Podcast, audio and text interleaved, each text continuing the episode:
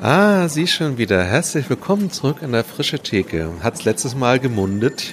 Oh, das war sehr toll. Ähm, also ich würde gerne auch noch einen zweiten Teil mit Thomas Schlegel nehmen. Was hätten Sie denn da? Ja, also ich hätte noch Fresh X als Haltung und Netzwerk.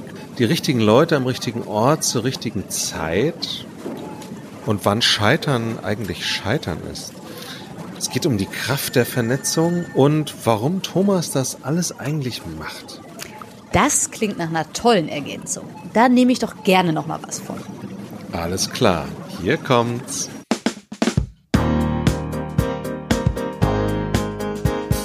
Frische Theke.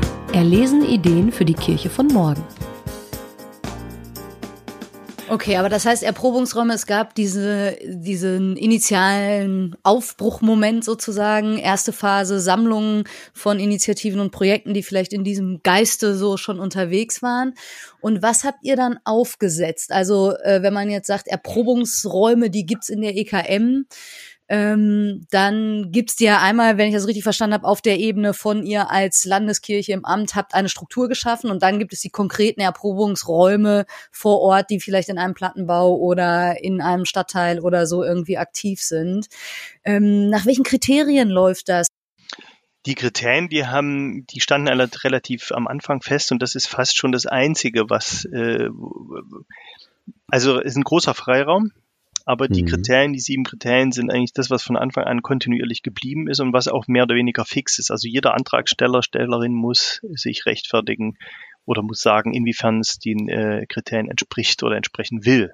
Also ist der, das erste wäre, es in ihnen entsteht Gemeinde Jesu Christi neu Mhm. Also es mhm. geht um Gemeinde, es geht um Gemeinschaft, es geht um neues Entstehen, es geht also nicht um das, was schon da ist. Das zweite wäre, sie durchbrechen die Volkskirche Logik. Also wir wollen wirklich mhm. aus der Logik raus. Und wir haben die, oder ich habe die Volkskirche halt so an mit drei Markern ähm, beschrieben. Einmal Parochie, also dieses flächendeckende Verwaltungsdenken, mhm. Wohnortprinzip, Hauptamt und Kirchengebäude. Diese drei Sachen. Mhm.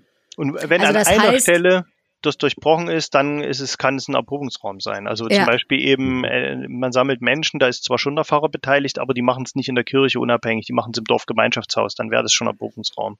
Mhm. Oder es geht weg, es spricht nur Jugendliche an, zum Beispiel wie die wie Herzschlagkirche mhm. in Nordhausen, dann ist es ja nicht pauchial gedacht. Also alle in meinem Wohnort mhm. werden angesprochen, ja. sondern ich spreche nicht so.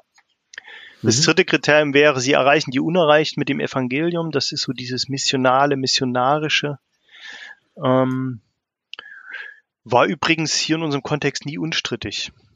Äh, nie strittig, nie strittig, nie strittig, so. Äh, also es wurde nicht angefragt, das war selbstverständlich. Es ist auch so vielleicht möglicherweise ein Ostkirchenphänomen. Also hier kann man durchaus auf der Synode unangefragt sagen, wir sind ja eine missionarische Kirche was in manchen äh, Westkirchen, wie ich es erlebt habe, mindestens nicht so einfach ist. Sie passen sich dem Kontext an und dienen ihm. Also da sieht es schon auch da äh, FreshX-Logik, Kontextbezogenheit und der Dienstcharakter. Dann freiwillig Mitarbeitende sind an verantwortlicher Stelle eingebunden. Das ist schon so ein Zugeständnis an die Kirche, die wir erwarten, dass sie kommen wird, nämlich dass sie stärker, also weg vom Hauptamt geht, Ehrenamtliche. Äh, sechstes wäre, sie erschließen alternative Finanzquellen, nicht nur, aber zu mindestens 50 Prozent, sonst werden sie nicht gefördert. Und last but not least, in ihnen nimmt Spiritualität, Spiritualität einen zentralen Raum ein. Also da wird auch gebetet, da wird auch der Glaube gelebt, äh, und zwar an zentraler Stelle. Das ist auch ein sehr spannendes Kriterium, aber gut. Das wären die sieben. Ähm, wenn du wenn du so von der Metaebene her gucken würdest, was äh, war dir wichtig bei den Kriterien? Also warum ist es überhaupt wichtig, dass die Erprobungsräume Kriterien sozusagen haben und was fördern Sie im besten Falle? Also eigentlich, wenn wir tatsächlich möchten, dass äh, Kirche neu entsteht, müssen ja die Kriterien irgendwie Kirche beschreiben. Ähm, denn und daran allein soll das gemessen werden, was da entsteht. Wir wollten nicht sagen, es muss diese und jene Form haben oder es muss, es muss Sonntag um 10 sein oder irgendwas. Das wären ja, das sind ja äußere Kriterien, ja. Sondern zu gucken, wie kann man inhaltlich beschreiben, was was Kirche ist. Und das versuchen die. Wäre so ein bisschen vielleicht beim Waldumbau, auch wenn das Bild natürlich wieder hinkt, das ist auch nur eine Metapher, äh, zu gucken, was, was ist denn eigentlich jetzt hier Wald von dem, was wächst. Natürlich macht das die Natur schon irgendwie selber und so, aber ja. und, und, und wenn wir das wollen, dass da was Neues entsteht, dann kann man das äh, zumindest inhaltlich so beschreiben. Und die mhm. Idee war wirklich inhaltlich zu kommen und nicht von irgendwie Äußerlichkeiten das zu beschreiben. Mhm. Natürlich mit dem Geld und Ehrenamtlichen kann man auch sagen, es ist eine äußerliche Sache, aber das zeigt ja auch was von dem inneren Spirit. Ne? Also jemand, der mhm. sich um Finanzquellen bemüht auf dem freien Markt, der ist in der Regel anders drauf als jemand, der nur das Bestehende verwaltet und mhm. ausgibt. Ja. Ich habe gerade noch mal, als du die so aufgezählt hast, auch gedacht, sie zwingen einen jetzt gerade auch, wenn man äh, sagt, wir überlegen vielleicht, ob wir sowas mal starten können. Sie zwingen einen ja unter Umständen in anderen Kategorien zu denken, als man implizit häufig kirchlicherseits so erlernt hat ähm, und überhaupt noch mal bewusst zu kriegen, nach welchen also Kriterien handeln wir innerhalb äh, kirchlicher Strukturen häufig ganz automatisch, weil das irgendwie so mhm. normal äh, irgendwie immer so ist. Und als du die jetzt gerade so so aufzähltest, dachte ich nochmal, es ist fast wie so eine ähm, erstmal so eine Aufmerksamkeitsschule, ne, irgendwie wahrzunehmen, okay, was sind eigentlich normalerweise die Logiken?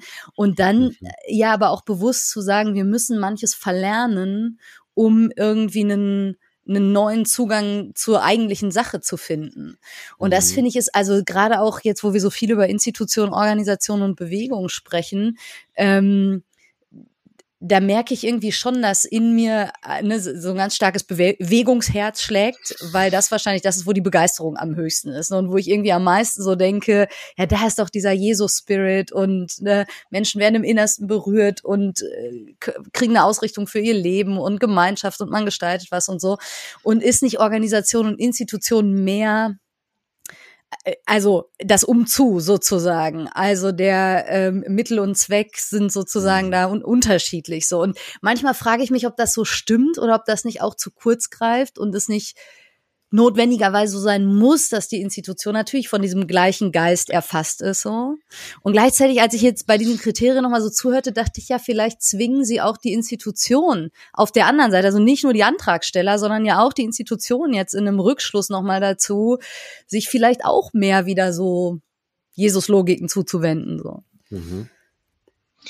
Was wirklich interessant war, Katharina, ähm, dass nachdem die dann ähm, veröffentlicht waren oder bekannt waren, mehrere ähm, Gemeindepfarrerinnen und Pfarrer oder überhaupt aus Gemeinden auf mich zugekommen mhm. sind oder das kommuniziert haben, Mensch, das sind ja auch gute, das sind ja gute Richtlinien für die Gemeindearbeit, die wir machen. Genauso arbeiten wir doch. also, was du sagst, ja, also ja. das habe ich wirklich oft gehört. Ähm, wieso soll das nur für die Erprobungsräume gelten? So. Ja.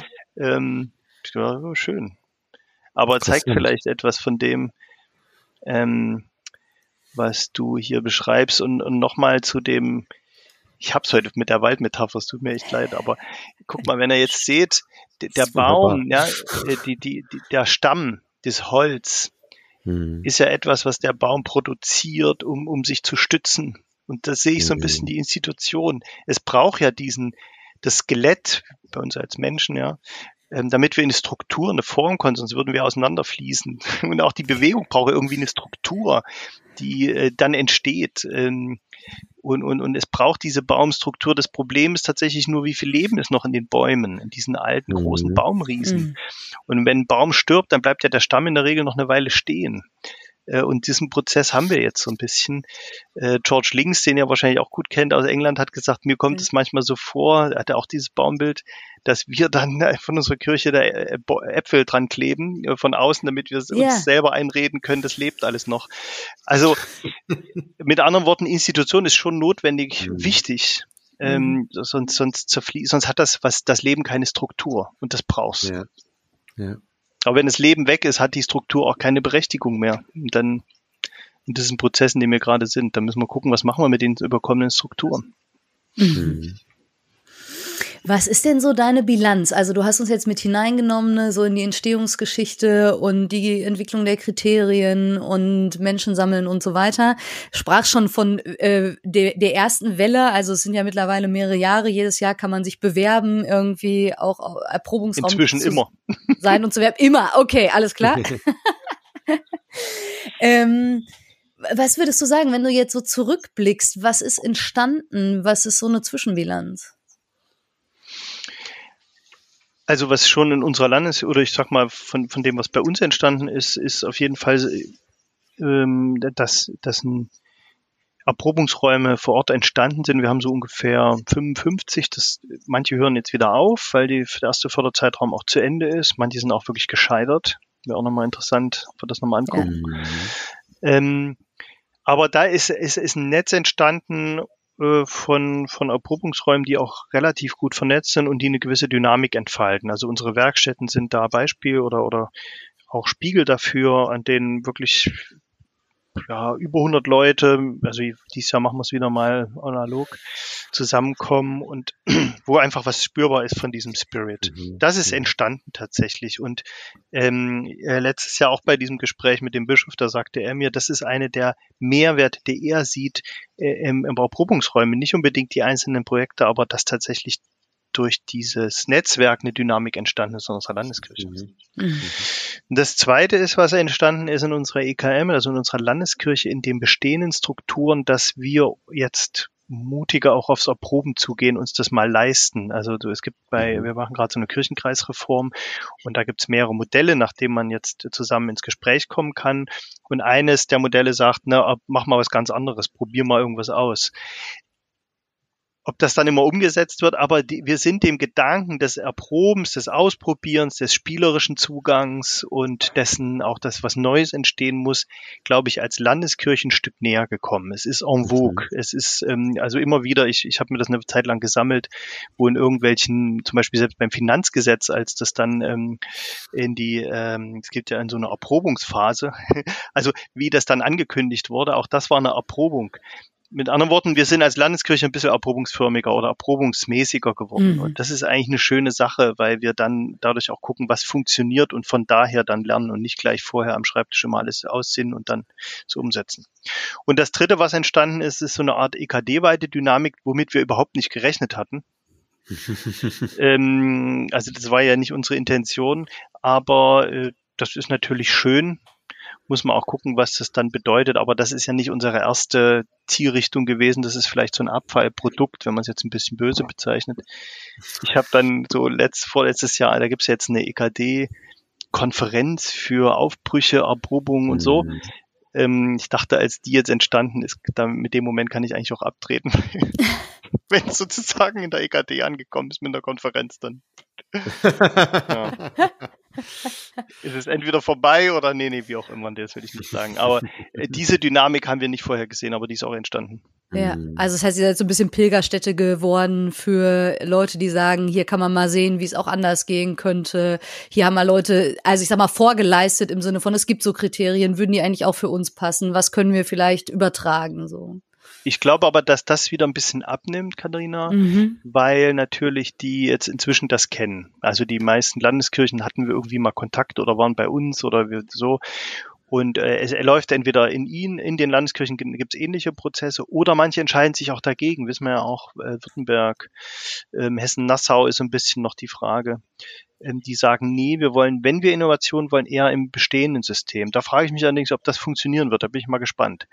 Mhm. Aber also mit anderen Worten, dieser Stimulus, der von der EKM ausging, ist mal gucken, wie der noch anhält. Das ist, hm. aber es, wir haben auf jeden Fall was gesetzt und die anderen haben mal hingeguckt und das ist ja auch was wert.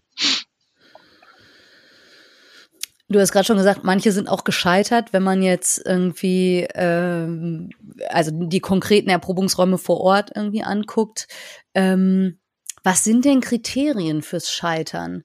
Weil ich würde sagen, eine Logik wäre ja auch, dass, äh, also die man durchbricht, dass nicht die gleiche Form für immer bestehen muss. Also man könnte ja auch sagen, wenn etwas sechs Jahre lang äh, stimmig und passend für die Menschen war und aus mhm. irgendwelchen Gründen ein Ende findet, ja, ist dann der Erprobungsraum gescheitert oder nicht? Also ich, ne, ich weiß jetzt gar nicht genau, was du da konkret vor Augen hast, aber ähm, manchmal denke ich, wir müssen ja auch die Kriterien fürs Scheitern äh, explizieren, damit wir überhaupt noch mal wissen, was sind eigentlich unsere Annahmen, die sich vielleicht auch dahinter verbergen. Aber was, was würdest du als Scheitern bezeichnen? Mhm.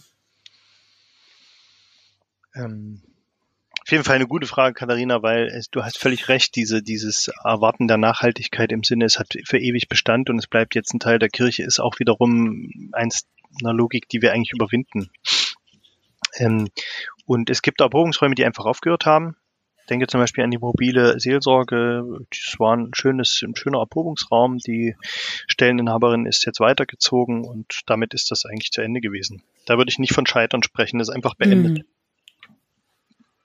Manche wurden durch Corona auch tatsächlich ausgebremst. Mhm. Die haben also, wo es, gerade natürlich äh, viele der Erprobungsräume setzen auf Nähe, also auch auf menschliche, analoge Nähe, die du nur teilweise digital kompensieren kannst. Und da ist manches in Stocken geraten, was, wo ich den Eindruck habe, das ist noch nicht wieder richtig, äh, wirklich hat an Fahrt über, aufgenommen oder hat Fahrt aufgenommen.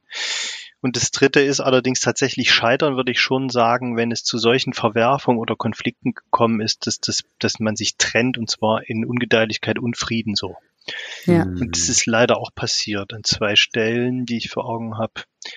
Und das ähm, bereitet mir auch Sorgen natürlich oder es ist auch eine Enttäuschung damit verbunden. Schade. Ist jetzt mühsam, da jetzt im, im Nachhinein äh, Verantwortliche und Zuweisung, Schuldzuweisung. Also vielleicht aber zwei Sachen, die wir daraus lernen können dass ähm, einerseits ähm, das System, also die, in dem Fall war es die Parochie und ähm, die, die Pfarrerin und die Kirchengemeinde, die sich das als Konkurrenz verstanden hat, den Erprobungsraum, ja. und dann aber die rechtlichen und finanziellen Mittel hatte, äh, den mehr oder weniger, also die hat denen dann Zugang zum Gemeindehaus versagt und so weiter. Also mit, die, die haben, die sind in einer institutionellen Macht oder die Institution bringt sie in eine Machtposition, die, wenn die die ausspielen wollen, können die sowas Bewegungsförmiges, was so zart als Pflanze irgendwo wächst in der Garage oder bei Familien zu Hause oder sowas, können die einfach ausbremsen und aus ähm, äh, platt machen. Hm. Und daran haben wir gemerkt, es ist eine Schwäche, dass Erprobungsräume natürlich, gerade weil sie auf diesen Bewegungscharakter setzen, institutionell zu wenig abgesichert sind. Die haben zu wenig Schutzraum. Und es hat ewig gedauert, ehe dann die Leitung reagiert hat und gesagt hat, wir intervenieren. Da hat, da war mhm. im Prinzip die Dynamik von diesem zarten Pflänzchen schon wieder weg. Oh, ja. Auch ein Problem. Also das, und das zweite ist, Bewegungsförmigkeit heißt auch immer, es geht um weiche Faktoren, es geht um Menschen, es geht um ja, Beziehungen und so weiter. Und in, in einem anderen Fall waren einfach Unverträglichkeiten von Beziehungen da, von Menschen, die eigentlich hätten mhm. miteinander arbeiten sollen äh, das, das hat irgendwie nicht nur von der Chemie, sondern vom Grundverständnis nicht funktioniert. Und sowas geht dann, hat natürlich Kommunikation und Verständigung im Vorfeld gefehlt, das kann man jetzt immer sagen, aber das hat irgendwie menschlich nicht so richtig zusammengepasst. Ja, und das ist dann eben auch gescheitert. Ja, mhm. das ist eben das Problem. Die Bewegungsförmigkeit heißt auch, die ist, ist sehr fluide und auch verletzlich und zerbrechlich letztlich, fragil. Das kann dann einfach auch mal wieder weg sein. Und das ist total bedauerlich, weil das waren zwei Sachen, die mir, also das waren tolle, tolle Ideen, tolle Projekte, tolle, mhm. tolle Erprobungsräume. Mhm. Tja. Wir haben uns natürlich, ich mache mir dann auch Gedanken, was unsere eigene Rolle ist. Wir hätten stärker begleiten sollen, vielleicht mehr intervenieren müssen. Ja. Daraus zu lernen ist eben Aufgabe für die Zukunft. Ne? Ja. Ja, und zeigt ja vielleicht auch nochmal, dass eben institutionelle Logiken an so einer Stelle total hilfreich sein können, ähm, weil Bewegung eben sonst ja vielleicht auch im Sande versiegt, obwohl es gar nicht hätte sein müssen oder so. Und das irgendwie, ja, hat ja was auch mit achtsamem Wahrnehmen dann zu tun und wahrscheinlich auf der anderen Seite mit sehr guten Beziehungen, dass man es mitkriegt, um dann da irgendwie auch intervenieren zu können oder so. Wir sind ja. jetzt eben dabei, also jetzt erst interessanterweise ähm, so eine Art Erprobungsgesetz oder, oder ähm, Raum zu schaffen, also dass auch institutionelle Absicherung besteht. Wir, wir haben immer, also insbesondere Herr Fuhrmann, der hat da immer ganz stark gesagt, nee, lasst uns erstmal sehen, was entsteht und hinterher das dann äh, nach Bedarf, bedarfsorientiert Verordnungen oder Gesetze schaffen und nicht gleich im Vorfeld vorauseilend und das braucht dann keine, kein Mensch. Ähm, und, und, aber das hat ein bisschen gefehlt, dieser, dieser Schutzraum, den eine Institution qua Gesetz zum Beispiel zur Verfügung stellen kann. Ne? Mhm.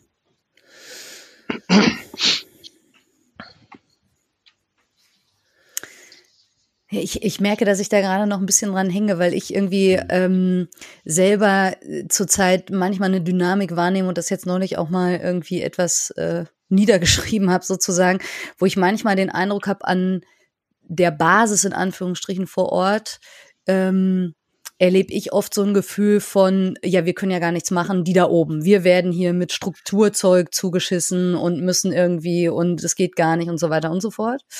Und ähm, manchmal dann aber den Eindruck habe, dass wenn man jetzt mit Menschen spricht, die stärker, ich sage jetzt mal, wenn man eher die Institution nimmt, ne, strukturell irgendwo an eher so übergeordneten Stellen sitzt, die dann sagen, ja gut, wir können gar nichts machen.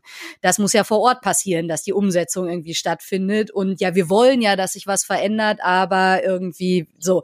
Und wo ich manchmal den Eindruck habe, also jetzt auch gar nicht so sehr auf so einem Schuldzuweisungsticket, sondern eher auf so einem Ohnmachtsgefühl von an welcher Stelle sind denn sowohl Mandat als auch Möglichkeit und so weiter, um tatsächlich irgendwie was äh, zu bewegen.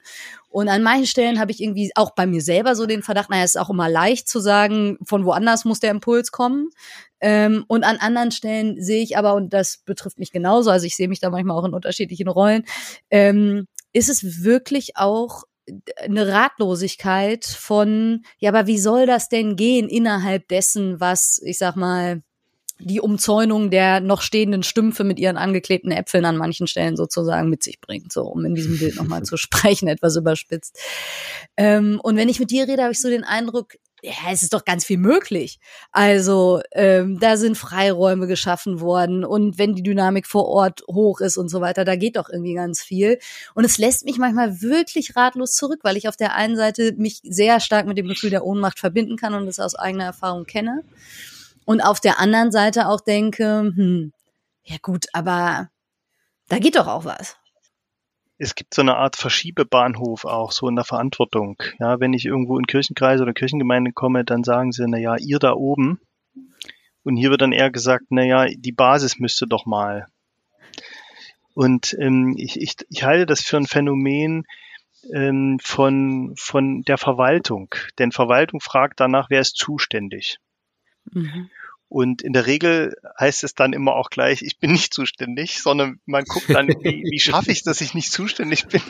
Ja, ja aber genau, wie gesagt, wir haben es schon gehört, das ist der Gegenteil von visionärer Leitung. Mhm. Und, und ich glaube gar nicht so sehr, dass wir, ähm, dass die Leute in unserer evangelischen Kirche nicht leiten können, sondern dass sie sich gar nicht bewusst sind, dass sie leiten.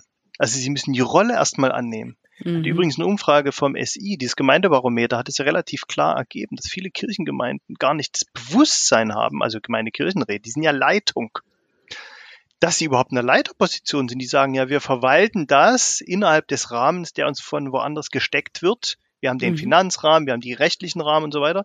Und dann verwalten wir nur innerhalb des Rahmens. Nee, die haben Leitung. Und, und das erstmal bewusst zu machen, mhm dass ich tatsächlich eine Verantwortung habe. Und das, das ist nämlich auch ein Problem, dass wir gerne in unseren ganzen Gremien und so die Verantwortung von links nach rechts schieben.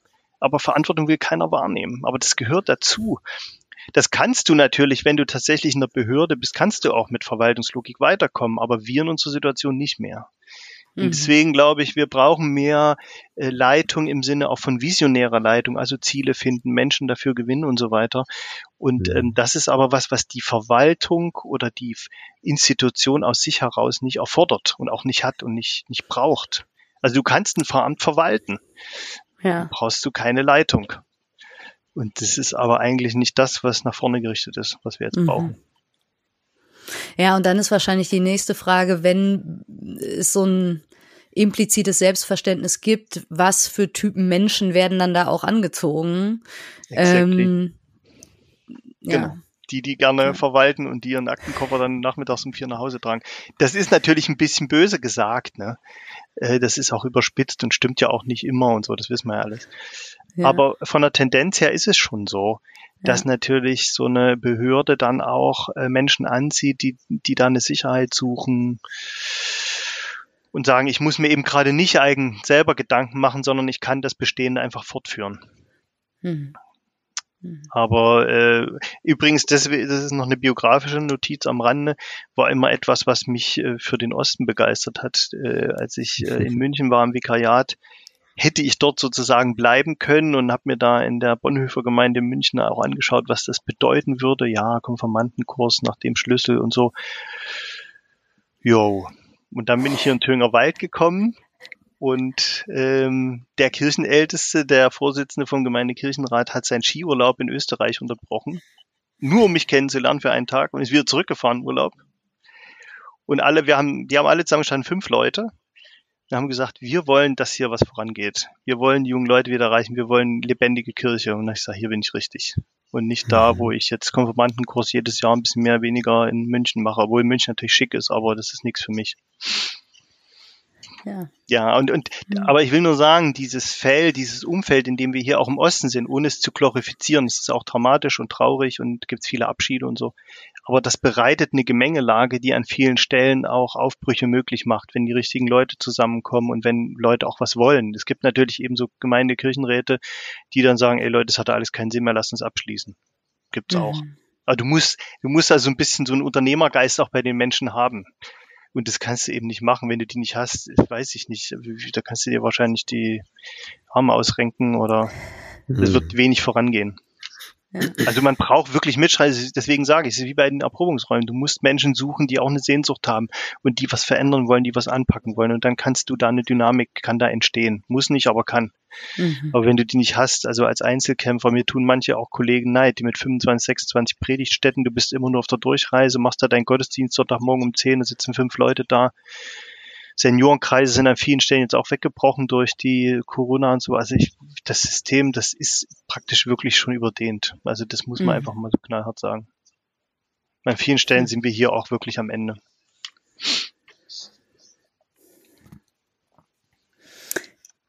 Du hast ganz am Anfang gesagt, du verstehst FreshX nicht als Gattung, sondern als, ich weiß gar nicht mehr, was war das andere Wort? Als, äh, Als Exemplar einer Gattung, ja, so. Als Exemplar einer Gattung. Ähm, da würde ich gerne nochmal anknüpfen und vielleicht jetzt aber auch äh, von dem, ich sag mal, der, der letzte Satz, den du gesagt hast, war von, ne, wir sind hier am Ende, ähm, wovon eigentlich? Das, da drehen wir uns ja jetzt die ganze Zeit irgendwie schon auch drum, ähm, was ist auch nicht am Ende sozusagen. Und da würde ich sagen, geht's ja in der Gattung drum. Vielleicht kannst du uns mit in dieses Gattungsbild hineinnehmen. Was würdest du sagen, ist die Gattung? Und Mhm. wie verhalten sich dann irgendwie FreshX Erprobungsräume, was auch sonst noch du für Exemplare siehst, da zueinander? Na, ich meine damit dieses Phänomen der Innovation oder soziale Innovation. Das ist ja nun ein stehender Begriff. Äh, Man könnte vielleicht auch nochmal so einen eigenen, eine eigene Gattung der Kircheninnovation schaffen, aber er ist noch nicht hinreichend definiert. Aber soziale Innovation sagt ja, wenn ähm, gewisse soziale Praktiken dysfunktional werden, also wenn sie nicht mehr funktionieren. Und das ist ja Also genau wenn das, sie am Ende sind. habe. Ja, wenn sie am Ende sind. Ja, wenn eben zum Gottesdienst keiner mehr kommt oder sich keiner mehr von Gemeindekirchenrat finden lässt oder auch kein Pfarrerin, Pfarrer mehr bereit ist, in solche Predigtstätten zu gehen. Da wird ein System dysfunktional. Und da ist eigentlich die Theorie, ähm, dass dann Innovation passiert, weil man sagt, okay, also so geht's nicht mehr, wie geht's denn aber dann? Und wenn dann Leute da sind, die was wollen und nach so leiten, habe ich ja eben beschrieben, dann, dann kann da was passieren. Und das ist, äh, deswegen würde ich sagen, soziale Kircheninnovation oder so und, und ähm, Innovation Merkmal ist ja dann, dass es nicht nur, äh, dass es die Bedürfnisse derer, die da beteiligt sind, besser befriedigt. Also die sagen, ja, das stimmt, das passt jetzt besser zu uns, das ist irgendwie logischer, ist auch mehr an unserem Auftrag dran und so. Ähm, und, und das dann auch, das diffundiert, also dass es vielleicht ausstrahlt, andere übernehmen und sagen, Mensch, das ist eine gute Idee, das machen wir auch so. Also was Messi Church oder so ist auch so ein Innovationsding. Und deswegen spreche ich von, äh, von Gattung und Exemplar, weil ich würde Überschrift wären für mich so soziale Kircheninnovation, die eben auf dem ganzen Planeten hier überall letztlich ähm, auf äh, der Pionierwald und der sieht eben überall ein bisschen anders aus. Das wäre dann jeweils die Gattung. Also, Ja. äh, die, sorry, das Exemplar. Ja. Ähm, der ist eben in England anders als hier und so weiter und so fort. Und würdest du sagen, die Erprobungsräume der EKM sind eben ein Exemplar dieser Genau. Gattung und innerhalb der EKM gibt's vielleicht aber sogar auch noch anderes, was dafür Unbedingt. auch irgendwie steht. Ja. Und die Pioniersblecken in den Niederlanden wären ein andere, ex, anderes Ja. Exemplar dieser Gattung und so. Ja. Ja. Ähm, was würdest du sagen, verbindet die miteinander, aber wo ist es vielleicht auch, also hm, ist das problematisch, dass es unterschiedliche Exemplare dieser Gattung gibt? Stehen die auch in Konkurrenz miteinander? Ähm, oder muss man eigentlich sehr fröhlich sagen, naja, wir denken kontextuell, das eine passt eben hierhin, das andere passt dahin, wo ist das Problem? Die Vielfalt des Pionierwalds. Im Prinzip ja, Katharina. Ich denke, dass man da eher ein weites Herz haben muss, aber natürlich, wo es, wo es anfängt mit Labeling, Hm. ja, also sagen, wir sind FreshX, aber wir sind kein Erprobungsraum oder wir sind Erprobungsraum. Also wenn man das überstrapaziert, kann es schon ein bisschen Mhm. schräg werden. Ähm, oder wo es um Ressourcen geht, kann es dann zu, zu Konflikten kommen. Mhm. Aber prinzipiell würde ich sagen, haben wir eher das Problem, dass es zu wenige insgesamt auf dem, also zu wenige Sprösslinge im Pionierwald gibt, als dass die mhm. noch sich Konkurrenz machen. Ja. Also das ist eher wahrscheinlich unser Problem. Aber ja klar, das gibt's natürlich, ne, dann, dass man untereinander dann sagt, ja, aber wir sind das und wir sind das, aber jo, ist jetzt hier in unserem Kontext noch nicht wirklich zu einem Problem geworden. Ja, ich frage das auch deshalb, weil ich manchmal den Eindruck habe, also Labeling passiert ja manchmal von denen, die die Label nutzen und vergeben, aber manchmal auch ganz stark von außen. Also, dass mhm. ne, man das irgendwo mitkriegt. Ich weiß nicht, ob ihr die Erfahrung in den Erprobungsräumen irgendwie auch macht, dass du das vielleicht gar nicht willst, aber ähm, keine Ahnung, dann auf einmal andere Leute sagen, ja, was, also was ist das denn jetzt genau und wie unterscheidet sich das? Und ich merke, ich bin mit Freshix immer sehr auf eine, weiß ich nicht, fluide oder ne, dieses eher von einer Haltung zu sprechen, die bestimmte Merkmale hat und wie man das jetzt am Ende nennt und wie genau die Spielarten dieser Merkmale sind, das kann man ja dann im Detail auch immer noch mal irgendwie gucken und jetzt nicht so eine Rigorosität von hier ist eine harte Grenze oder so anzulegen.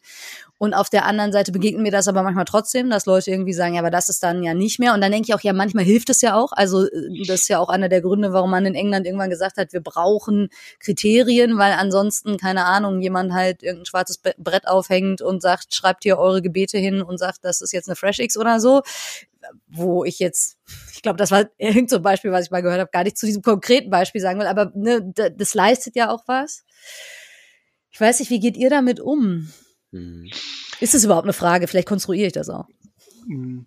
Also interessanterweise, da würde ich dir voll recht geben, ähm, dass die, die, das, der Bedarf nach dem Label tatsächlich manchmal von den Initiativen selber kommt oder, oder mhm. stärker.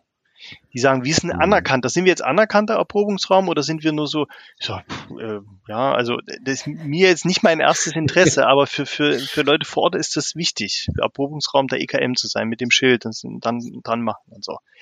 Will ich auch jetzt nicht werten, ähm, aber das stimmt, dass es zum Teil auch solche, so eine, so eine ja, konstruierte Wirklichkeit ist, was, was uns selber, die wir das Label ja vergeben, gar nicht so wichtig ist, aber tatsächlich mhm. eher von den ähm, Initiativen eingetragen wird. Das dient natürlich dazu, dass sie es kommunikativ benutzen können im Gespräch mit dem Kirchenkreis etc. Und ähm, das andere, was du gefragt hast, ist jetzt schon wieder weg. Ich hatte noch eine Assoziation, sorry. Ja, vielleicht auch die Notwendigkeit tatsächlich von ähm, Ach ja, Labels. Braucht es irgendwo auch so Grenzen, einfach um Dinge adäquat beschreiben zu können oder so? Ähm, wir, es gibt ja einen Kirchenkreis äh, Henneberger Land, das ist so im, auch im Thüringer Wald, der ist als ganzer Erprobungsraum geworden. Die haben praktisch versucht, die Erprobungsraumlogiken auf kirchenkreislicher Ebene, die ganzen, das ganze Programm nochmal auf Kirchenkreisebene durchzuspielen und da auch ein kleines mhm. Vergabegremium und so. Die haben aber wesentlich weniger Kriterien oder die haben fast gar keine Kriterien. Die sagen, erprobt mal was. Ähm, ich habe das zunächst ein bisschen kritisch beäugt, aber eingeleuchtet hat mir dann Diana Petri war ja der Superintendentin. Ähm, und die, die, deren Logik war immer eher, na, wie uns ist doch wichtiger, dass Leute überhaupt aufbrechen, dass sie eine Sehnsucht haben, dass sie was mhm. machen. Ob das dann am mhm. Ende nun dem Label Experiment oder so, da hatten die ein sehr, sehr weites Herz. Mhm. Und, und ich sag mal so in unserem volkskirchlichen Setting, wo man eher äh, bemüht ist, das Bestehende zu verwalten und träge fortzuführen, zu sagen, Mensch, wir machen mal einen Tanko-Gottesdienst und wir machen mal so, wo ich sage, hey, das ist aber jetzt eigentlich kein Erprobungsraum. Und dann hat die, na gut, es ist kein Erprobungsraum, aber es war trotzdem ein tolles Event. Also das, ist jetzt ist auch vielleicht ein Extrem, aber äh, da steckt ist schon was was Wahres dran, zu sagen, äh, wir fördern damit einen Aufbruch und wir wollen, mhm. dass Menschen sich äh, bewegen. Mhm. Ob das dann nun den Kriterien zu 100 Prozent entspricht, das ist dann vielleicht gar nicht am Ende so wichtig. Mhm. Mhm. Wie spielt denn da in, in, in der Praxis in euren in eure Überlegungen, ja und eben in eure Praxis ähm, FreshX hinein, also als Haltung und aber eben auch als Netzwerk, was ja da ist. Ähm, meinst du jetzt das Netzwerk Deutschland vor allen Dingen oder? Äh, suchst dir aus. Also okay, also FreshX, wir, wir sind ja jahrelang und werden auch immer noch äh, zum Beispiel von Bob and Mary gecoacht Mhm. Also die haben uns äh, hier besucht. Bob und Mary Hopkins in England. Eine ich wollte gerade sagen, genau, das sind so ja eine der ersten und und äh, und und die wichtigsten Bindeglieder, glaube ich, zwischen äh, England und Deutschland, äh, was genau. dieses Thema angeht. Hm. Und äh, die, die sind schon, denke ich mal, seit sechs Jahren, also relativ bald sind die also hier auch fort gewesen und so jetzt in, in den letzten Jahren eher online und digital, aber wir haben regelmäßige Coaching-Sitzungen mit denen. Die haben auch Tests mit uns durchgeführt, diesen Belbin-Test und so weiter. Also zu gucken, was habt ihr für Stärken im Team und so. Ähm, also insofern, äh, das inspiriert uns schon sehr und wir zehren auch davon. Und es gab ja auch Veranstaltungen mit FreshX Deutschland zusammen. Also das ist jetzt, spreche ich ein bisschen vor Corona, ne? Also in Magdeburg, mhm. wenn ich denke, oder die, die Weiterbildung, die ihr macht, ähm, also die jetzt äh, bei der Hochschule läuft und noch in Kooperation, äh, hat natürlich Leute für uns befähigt, die dann in den Erprobungsräumen sitzen und dann natürlich ein ganz anderes Know-how haben und eine ganz andere Kompetenz. Also das ist schon etwas, was uns sehr, sehr geholfen hat und wovon wir auch partizipieren. So. Ich, ähm, mich bewegt das äh, zurzeit immer mal wieder, weil ich irgendwie den Eindruck habe, die Frage von, also deshalb auch fand ich das mit der Gattung so hilfreich nochmal, mhm. von wie nehmen wir eigentlich die unterschiedlichen Dynamiken jetzt zum Beispiel deutschlandweit oder landeskirchenweit oder ökumenisch, da könnte man jetzt nochmal unterschiedliche Rahmen stecken, irgendwie wahr. Was findet da irgendwie an Gesamtdynamik statt und gegenseitiger also weiß nicht, Befruchtung ist das das richtige Wort, keine Ahnung. Aber ne, wo, also das, was du beschreibst von diese ähm, Bewegungsmomente, so wie wie bilden mhm. die sich eigentlich ab? Und ähm, manchmal ist für mich tatsächlich schon auch die Frage, was also leistet FreshX noch in Anführungsstrichen, ähm, gerade da, wo in Erprobungsräumen und so weiter ja ganz viel irgendwie nochmal auf einer ganz anderen Ebene kirchlicherseits ähm, angekommen ist und ich mich manchmal ähm, auch frage, wo also jetzt gerade auch in der Kommunikation nach außen, ähm, verwirrt das nicht manchmal auch? Keine Ahnung. Also, ne, oder sind das so, so Themen, über die machen wir uns Gedanken, aber in Wirklichkeit sind die auch irgendwie nicht so richtig relevant und merke irgendwie, dass ich da immer mal wieder irgendwie dran rumdenke. Äh, ja. Also meines Erachtens besteht eine Herausforderung des FashX-Netzwerkes darin, das ist mit äh, so, ist ja so breit aufgestellt. Das ist die, die Stärke, also es ist ökumenisch mhm. und hat so mhm. viele Partner und äh, freie Werke und Initiativen und so. Oder Bistümer, Landesgebiste, alles. Das ist eine Stärke, aber auch eine Schwäche, weil das heißt, dann diesen Partnern oder den Mitgliedern jeweils gerecht zu werden und das mhm. zu geben, zielgenau, was sie brauchen. Also ist für mich die Quadratur des Kreises, weil wir bräuchten jetzt zum Beispiel qualifizierte Fortbildungen. Andere bräuchten stärker Vernetzung, weil die haben solche Strukturen landeskirchlicherseits mhm. nicht. Also braucht jeder irgendwas anderes. Andere brauchen wieder einen Stimulus. Die sagen, wir macht mal einen tollen Kongress hier bei uns oder so. Also es ist immer vermutlich anders und deswegen ist es auch meine offene Frage. Also wie, wie kann man das Netzwerk so gestalten, dass es für alle ein Gewinn ist? Wow. Total. Ja, und manchmal denke ich. Zurück. ich wollte gerade fragen. Ich, ich finde deine, äh, dein, äh, dein, deine Ideen und deine Bedürfnisse interessant. Naja. Kann, naja, weil also, es ist, also ich sag mal, ich begründe nochmal, was, was für uns interessant ist, ist halt wirklich diese Fortbildung, Weiterbildungsschiene. Also ähm, mhm in Sachen Finanzen, in Sachen rechtliche Beratung oder auch also in, vielleicht in modularer Form das, was ihr auch in der Pioniersweiterbildung macht, mhm. weil das befähigt ja Leute und wir können diese Kompetenzen unsererseits hier nicht vor Ort vermitteln. Wir haben nicht so eine mhm. Infrastruktur. Wir haben nicht eine Katharina, die jetzt da ähm, beschlagen ist und die dann auch die jeweiligen Referentinnen einlädt und so weiter und so fort.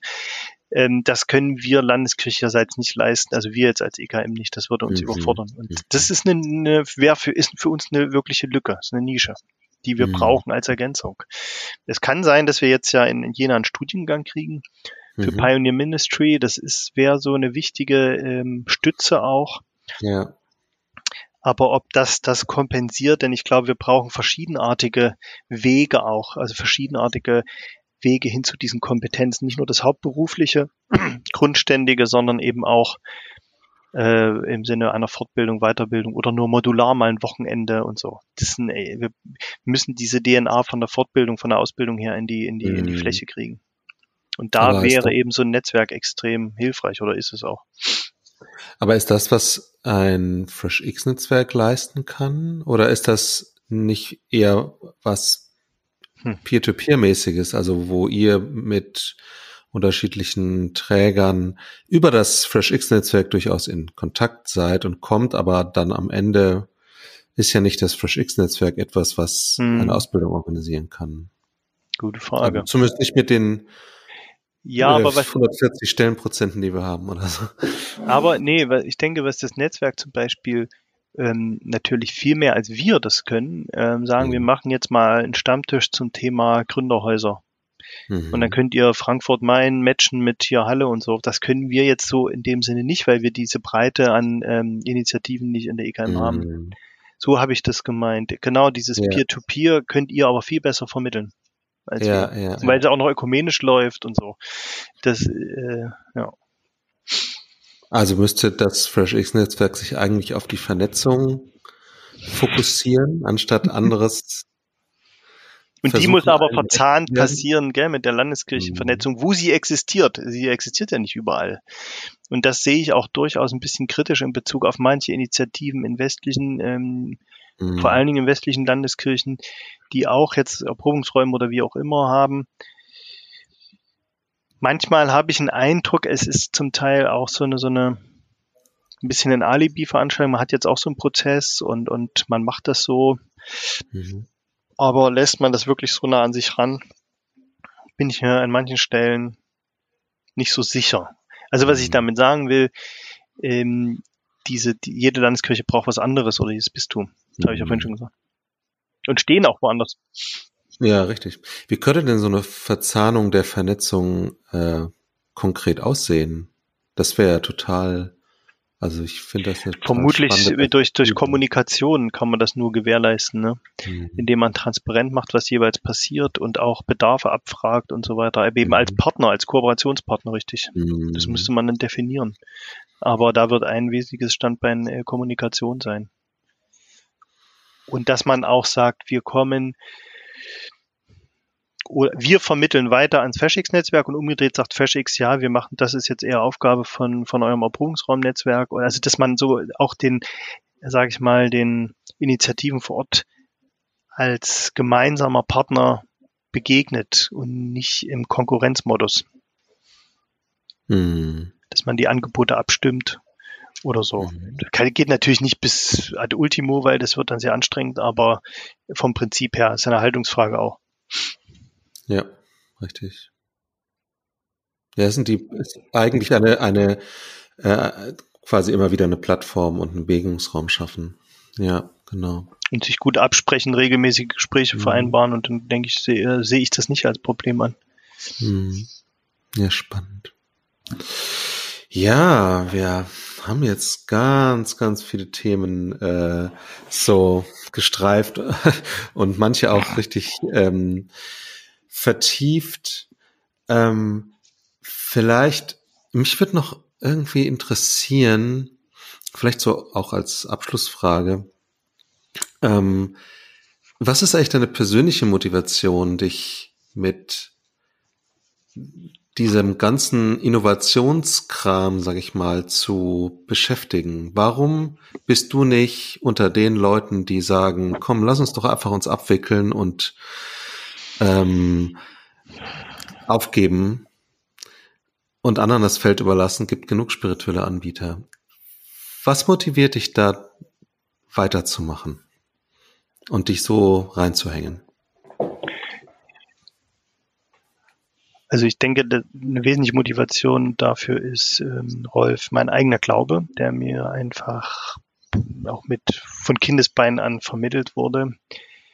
Ähm, und das ist eher so eine, durchaus eine pietistische Frömmigkeit, die ich mitbekommen habe, ähm, die ich sehr gut finde, weil sie ähm, sehr beziehungsorientiert auch gedacht ist, also die Beziehung zu Gott sehr wichtig nimmt. Das motiviert mich überhaupt, mich in diesen ganzen Laden einzubringen. Und warum jetzt Innovation? Mhm. Ähm, hier kommt dann auch meine Kindheit mit ins Spiel, die Schule, wo ich immer gemerkt habe, du, du kannst hier in diesem Umfeld, also ich war in meiner Klasse, in meinem Klassenverband sogar der Einzige, der sich hat konformieren lassen und so weiter und so fort. Also ich musste, war ständig im Rechtfertigungsdruck. Und als ich dann sagte, mhm. ich möchte Theologe oder Pfarrer werden, noch viel mehr. Und wo ich auch merkte, meine ähm, Kommilitonen oder meine Klassenkameraden kann ich nicht überzeugen, mhm. indem ich sage, ja, komm doch mal zum Gottesdienst. So, das ist für, war für die so, mhm. das war ein ganz anderes Universum. Ich musste also schon damals, schon als Jugendlicher, denen plausibel machen, warum Kirche oder Glaube irgendwas mit ihnen zu tun hat. Und diese Sehnsucht mhm. nach Relevanz, ähm, und, und die letztlich auch eine Frage der Mission ist, die hat mich von Kindesbein an beschäftigt, aus einer Minderheitensituation heraus. Und das treibt mich. Ich möchte einfach eine Kirche haben. Ich sehne mich nach einer Kirche, weil ich davon, ich sehe es ja an mir selber, wie hilfreich das ist, der Glaube und nicht von gestern. Und ich möchte mhm. einfach, dass Menschen das sehen können und das nicht die Hülle und die Institution oder sonst irgendwas da dem im Wege stellt, sondern eine zeitgemäße Kirche. Danach sehne ich mich einfach. Eine, die Klartext redet, die aber auch äh, zupacken kann und so weiter und so fort. Das macht sie ja an vielen Stellen, ich will das gar nicht abstreiten, aber das mhm. treibt mich eben inner, das ist mein Motor für Kirchenveränderungen einzutreten. Spannend, das hört sich voll gut an. ja, vielen Dank, würde ich sagen, für deine Zeit. Vielen, vielen Dank. ähm, es war total spannend und ich denke mal, äh, ich habe schon mit, äh, mit Katharina äh, zwischendurch heimlich geschrieben, dass wir wahrscheinlich zwei Folgen draus machen, ja, weil es so dicht war und ähm, so gut. Und wir aber auch nicht aufhören wollten, mittendrin. ja, freut mich ja, und macht vielen, einfach vielen das Dank. raus, was es euch bringt.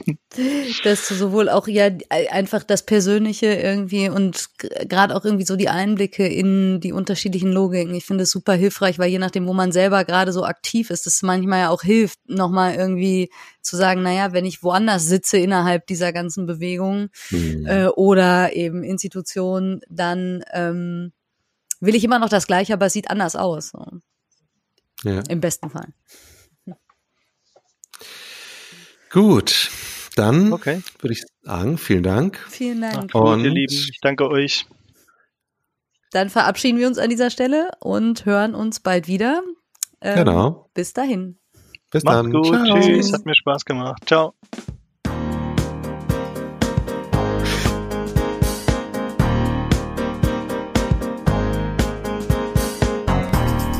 Frische Theke. Der Podcast von FreshX.